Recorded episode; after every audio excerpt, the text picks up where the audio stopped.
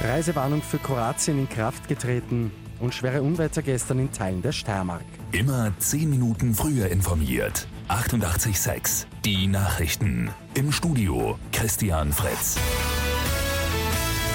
Für Kroatien gilt seit Mitternacht eine Reisewarnung. Grund sind die steigenden Coronavirus-Zahlen vor Ort, aber auch jene in Österreich, die zuletzt zu rund einem Drittel auf Reisen zurückzuführen waren. Wer jetzt nach Österreich einreist, braucht einen negativen Corona-Test oder muss in Heimquarantäne und das Testergebnis nachreichen. Viele haben gestern Kroatien noch verlassen. An den Grenzen waren stundenlange Wartezeiten die Folge. Unwetter sind gestern über weite Teile der Steiermark gezogen mit Starkregen, Hagel und Sturmböen. Etliche Häuser sind überflutet worden. In Hartberg und Gleisdorf hat es bis zu 70 Liter Niederschlag pro Quadratmeter gegeben. Das Bundesheer beginnt heute einen Assistenzeinsatz in Morau und Weiz. Der Vierfach-Jackpot bei Lotto 6 aus 45 ist geknackt. Zwei Spielteilnehmer gewinnen jeweils zweieinhalb Millionen Euro.